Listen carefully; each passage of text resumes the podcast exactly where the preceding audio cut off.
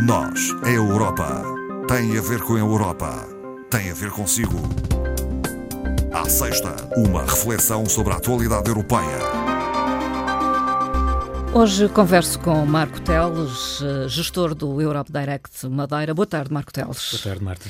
Vamos começar por falar de ações que o Europe Direct Madeira promoveu esta semana.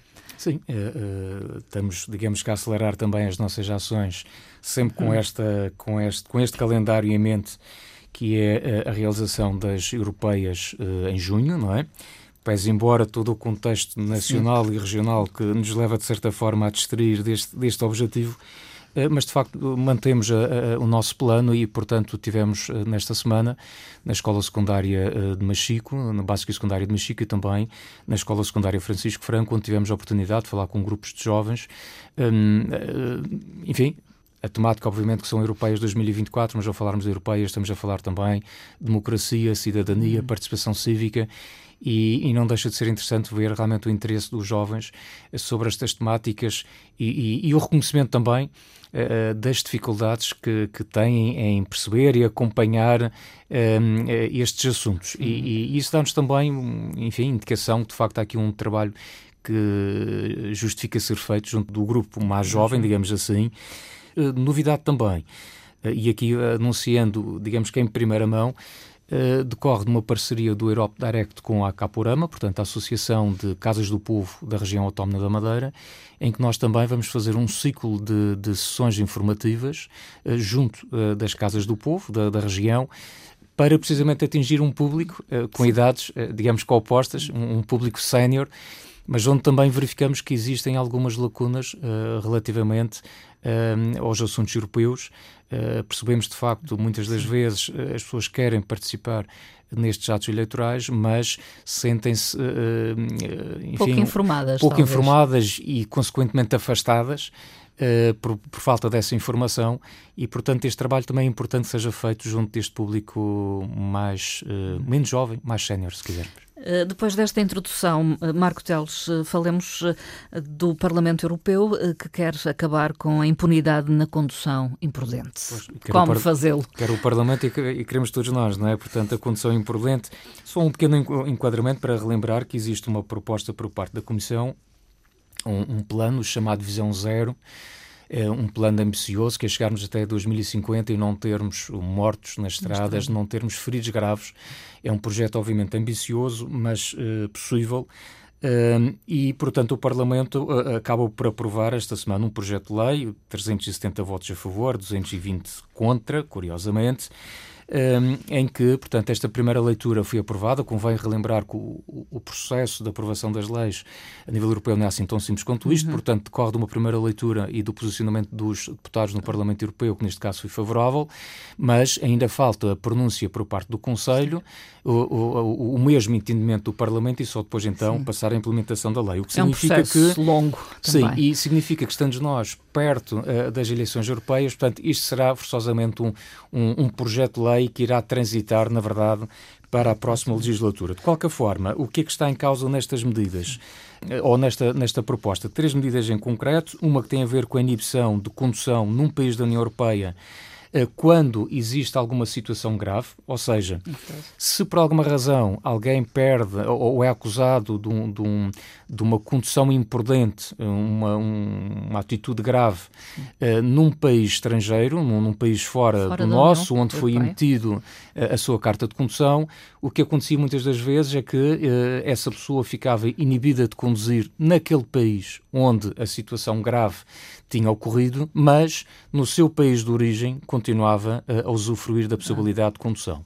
E, na verdade, o que o Parlamento Europeu quer fazer é que, quando houver estas situações de, de comportamento de, uh, graves, em termos de, de, violação do Código de Estrada, que essa inibição, inibição de condução uh, seja, ocorra Uh, em todos os 27 Estados-membros. É, é isso que está, no fundo, em causa, como também um, uma segunda medida que passa pelo, pelo alargar da lista daquelas que são consideradas as infrações graves e também um pequeno pormenor relacionado com o calendário no que toca à, inibição de conduzir, a forma como é comunicado, porque muitas das vezes Sim. o problema acontece que é detectada a infração e até que o infrator receba a comunicação, há aqui um, um processo na justiça que demora muito tempo. Mas, e ele continua a conduzir. E ele, entretanto, continua a conduzir, e, e, mas isso, enfim, falar do, dos atrasos na justiça ia nos levar para, para outro para outros assuntos e para outros temas que também não temos aqui tempo. Mas basicamente será esta a situação. Ainda uh, falando do Parlamento Europeu, adota lei para garantir transferências imediatas em euros. Sim, também foi uma, uma, uma discussão que teve lugar esta semana no, no Parlamento Europeu e que poderá não parecer muito importante Sim. para nós cidadãos, mas uh, para as pequenas e médias empresas que estão a receber um montante qualquer a crédito mas que essa autorização é dada num sábado, mas que entretanto é, no, é fim de semana e, portanto, verdadeiramente essa transferência vai acontecer uh, três, quatro, dias, depois. dias depois. E o que está em causa é, um, no fundo, garantir que estes serviços uh, sejam executados de forma imediata, independentemente do dia, independentemente da hora, e que chegue à conta do destinatário num limite máximo de 10 segundos. É isso que está em causa, 10 segundos. É isso que está em causa que essa uh, é transferência seja imediata e que também o ordenante receba essa informação dentro deste prazo com a confirmação uh, que esse dinheiro efetivamente terá chegado ao destinatário. Portanto, é disponibilizar este crédito de forma imediata e não da forma como acontece uhum. atualmente, que realmente há ali um, um, um, pequeno, grande atraso conforme os casos, mas pode ser muito importante, sobretudo quando estamos a falar de, de empresas. Falamos ainda de neutralidade climática da União Europeia. Os propósitos eh, são de eh, atingir essa meta até 2050. Uh, há propósitos ambiciosos, no mínimo, podemos dizê-lo. Sim, este é um tema até é polémico. Eh, polémico. Eu, eu em certos também, setores eh, sim, da economia. Uns mais do que outros, eh, e aliás notou-se uh, os últimos 15 dias na agricultura, no setor agrícola, uh, tem havido alguma polémica, uhum. alguma agitação à volta desta questão, mas apenas para fazer o um enquadramento. O que está em causa, como nós sabemos, é que a União Europeia e esta Comissão em particular, em 2019, anunciou uma nova estratégia de crescimento chamada Pacto Ecológico Europeu. A grande meta deste Pacto Ecológico é nós termos, portanto, esta ambição de chegarmos a 2050 e atingirmos a neutralidade climática. Isto faz com que também a União Europeia seja uma referência à escala mundial, como o primeiro continente a ser neutro em termos de emissões de carbono até 2050.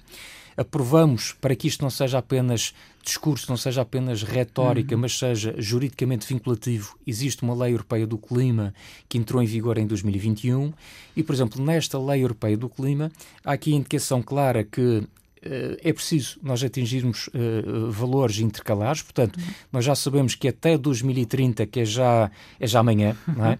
portanto, até 2030 nós temos que fazer uma redução em 55% por comparação com os valores uhum. que nós tínhamos em 1990. Sabíamos também, portanto, ou sabemos que até 2050 temos que atingir a neutralidade, mas faltava qualquer coisa no intermédio. Não, e, portanto, houve agora uma avaliação de impacto pormenorizada sobre esta matéria e, decorrente desta avaliação de impacto, a Comissão vem propor agora que até 2040 eh, esta redução seja na ordem dos 90%. Portanto, 90% de redução das emissões líquidas dos gases com efeito de estufa, portanto, os tais hum. gases que provocam, no, no, fundo, este aquecimento global que estamos todos a tentar uh, combater. E, portanto, uh, como a Marta uh, referia e, e bem, um, o, a questão delicada desta situação é que, se por um lado todos nós reconhecemos que o planeta de certa forma Sim. está doente e que nós temos que fazer alguma coisa. São medidas que são fundamentais. São medidas que são fundamentais, são necessárias. Eu recordo, há, há um acordo global, portanto, à escala global, tendo um ou outro país mas que teve com o Tratado de Paris, anunciado em 2015, e, portanto, a ideia é que neste século nós não ultrapassemos um aquecimento de 1,5 graus centígrados. Já sabemos que, se calhar, esse 1,5 irá ser ultrapassado e até já se fala em cenários 2,53, o que será uh, drástico. Uh, mas alguma coisa tem que ser feita e, portanto, esta meta de chegar aos 90% é, é realmente ambiciosa. Agora, é. Também temos consciência que eh, em determinados setores, na agricultura, eh, eh, na indústria, nos transportes, por exemplo, sim, sim, e onde aqui entra o, o cidadão, conforto, é? o cidadão comum com o nosso conforto o e o nosso bem-estar. recorre ao seu automóvel. às vezes esta ambição para se alcançar estas metas pode tornar a vida um bocadinho difícil para cada um de nós. E, e portanto, poucos veem os benefícios uh, imediatos, talvez. E poucos veem os benefícios, mas eles existem. Portanto, nós sabemos que, por exemplo, a questão do fenómeno das alterações climáticas, os fenómenos meteorológicos extremos acontecem cada vez com mais frequência, um pouco à escala mundial, mas falando aqui na, na Europa apenas, isso já é perceptível. E a verdade é que, mesmo que isto tenha um custo, esta, esta, esta meta de se alcançar estes tais 40% já em 2040, estes 90%, perdão, o que nós sabemos é que os custos de não fazer nada são incomparavelmente maiores. Uhum. Não, não quero estar a, a repetir isto, até porque já falamos nesta situação cá, mas Uh, o número de pessoas que perdem a vida uh, precocemente devido à questão da poluição ronda as 400 mil por ano. Uh, e isto é dramático, não é? Portanto, alguma coisa temos que fazer. Agora, isto tem que ser muito bem pensado e, aliás, eu honestamente creio que este será um, um, um ponto-chave a ser discutido na, na, na, nas campanhas para as eleições europeias. Aliás, falando nos dois grandes, grandes grupos políticos, Sim. as duas grandes famílias políticas europeias, o PPE e o SD, basta ver a forma como encaram esta, esta temática. Quer dizer, ambos consideram que é fundamental a defesa eh, eh, em prol do ambiente e atingir estas metas da neutralidade Sim. climática. Agora, o caminho que propõem para alcançar esta neutralidade climática não é exatamente o Sim, mesmo. Diverge um pouco. Diverge um pouco. E, e portanto, uh, digamos que o aspecto uh, crítico uh, à volta desta temática é precisamente esse: reconhecer que aquela neutralidade tem que ser alcançada, mas como é que vamos lá chegar? Uns defendem que tem que ser a um ritmo mais rápido, outros defendem a um ritmo um pouco mais, mais lento, mas atingindo a mesma meta final. E, portanto, é esta divergência, no fundo, que está também uh, nestes Sim. dois grandes grupos, entre outras, como é óbvio. E a verdade é que caberá à próxima comissão. Uh, e por, isso uh, significa que, obviamente, isto será uma medida que será empurrada, a decisão final irá ser empurrada, obviamente, para a próxima comissão, que decorrerá, obviamente, das eleições, das eleições, que vamos ter em junho. Portanto, isto está tudo encadeado. Às vezes as pessoas esquecem esse, esse pormenor, mas uh, a própria nomeação e depois a, a escolha da, da, Comissão decorre também do resultado que houver aqui nas eleições de, europeias de junho. A Comissão Europeia publicou uh, resultados de um Eurobarómetro especial uh, sobre as ações europeias de proteção civil nos Estados-membros. Sim. e, eh, enfim, parece que eh, é positivo.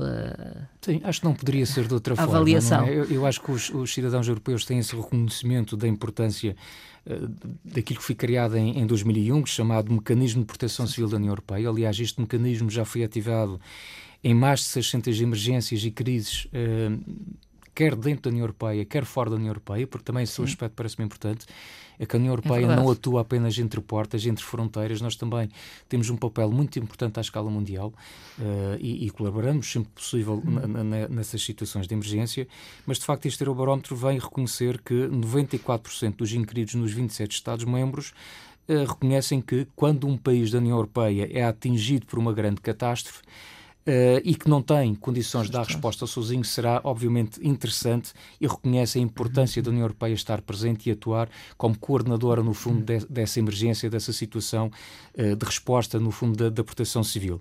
Uh, isso é um aspecto bastante importante, que no fundo valoriza este mecanismo de proteção civil. E, aliás, prevendo-se também que, que estes fenómenos meteorológicos extremos Sim se vão agravando ou, vão acontecendo com cada vez mais frequência, será importante que este mecanismo esteja perfeitamente Sim. afinado e que os europeus reconheçam a importância uh, nesta, neste programa, nesta estratégia.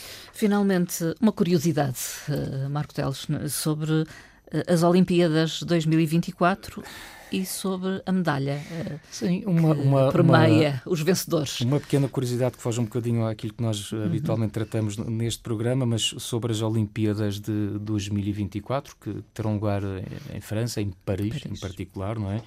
e, portanto, o, o, que se veio agora a saber, eu, eu pelo menos não sabia, estou a trazer como novidade e se calhar não é, não é? Eu, Mas não, a verdade eu, eu é que também não sabia.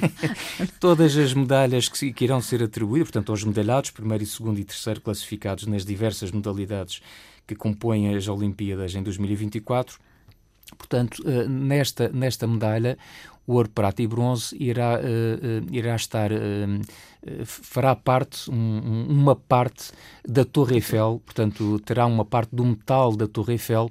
Como sabemos, esta, esta torre, torre foi remodelada há relativamente pouco, pouco tempo.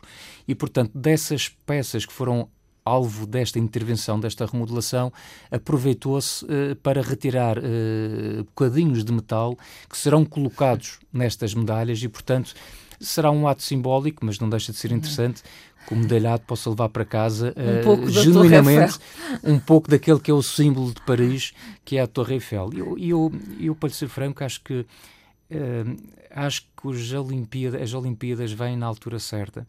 Acho que nós estamos a precisar de uma, de uma narrativa que fuja aquilo que é o habitual Sim. das crises, das guerras, Esperemos um, que a prova não seja contaminada. Espere, eu, Por não, isso, eu, eu, acredito que não, porque o espírito olímpico é, é, eu acho que é mais forte do que tudo isto, não é? E eu acho que esta narrativa do desporto, das Olimpíadas, da dedicação, um, da transparência, Pode do ser um caminho para a paz. Eu acho que é uma nova narrativa que tem que ser introduzida agora no verão e que nos vai ajudar de certa forma. Um, acho que precisamos de sair deste cenário negro em que às vezes nos encontramos enfim, a comunicação social também, de certa forma, responde àquilo que é o que existe. Uh, e nós andamos agora a ver. Uh, eu, não quero transformar o mundo cor-de-rosa, não é isso? Dizer que está tudo bem, as coisas estão mal e algumas delas têm que ser tratadas e resolvidas, mas também precisamos de boas notícias, um bocadinho de luzinha ao fundo do túnel. E acho que as Olimpíadas uh, podem também trazer esse, esse bem-estar e esse cenário um bocadinho mais, mais cor-de-rosa que estamos a precisar, digamos assim. Marco Teles, ficamos por aqui. Muito obrigada. Até à próxima assim, conversa. Até ao próximo. Bom fim de semana e bom carnaval bom já agora. Bom carnaval. Obrigado.